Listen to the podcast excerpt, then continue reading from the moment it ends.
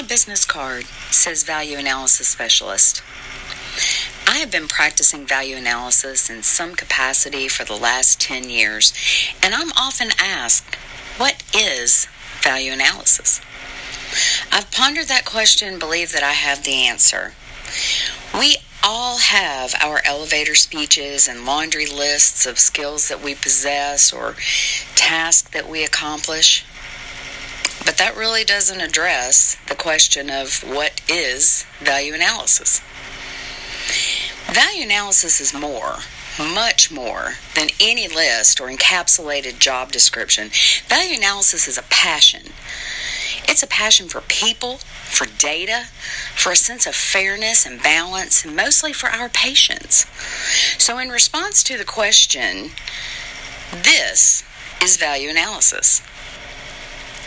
I am the clinician's voice in the C suite. I am the CFO's liaison to physicians and other clinicians battling for limited resources. I'm the supply chain professional's advocate to the clinical staff.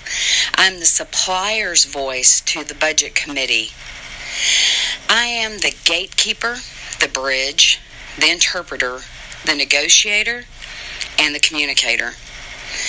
I am the GPO's advocate and the GPO's worst nemesis. I am the data analyzer, the strategist, and the coach. I understand that the traditional purchasing model is no longer sustainable, and I seek out ways to connect the healthcare clinicians, supply partners, and C suite members so that they can communicate and solve their problems.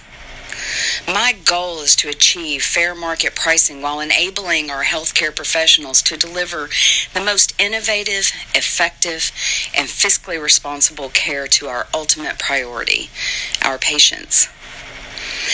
Our moms, dads, husbands, wives, sons, daughters, neighbors, friends, and coworkers.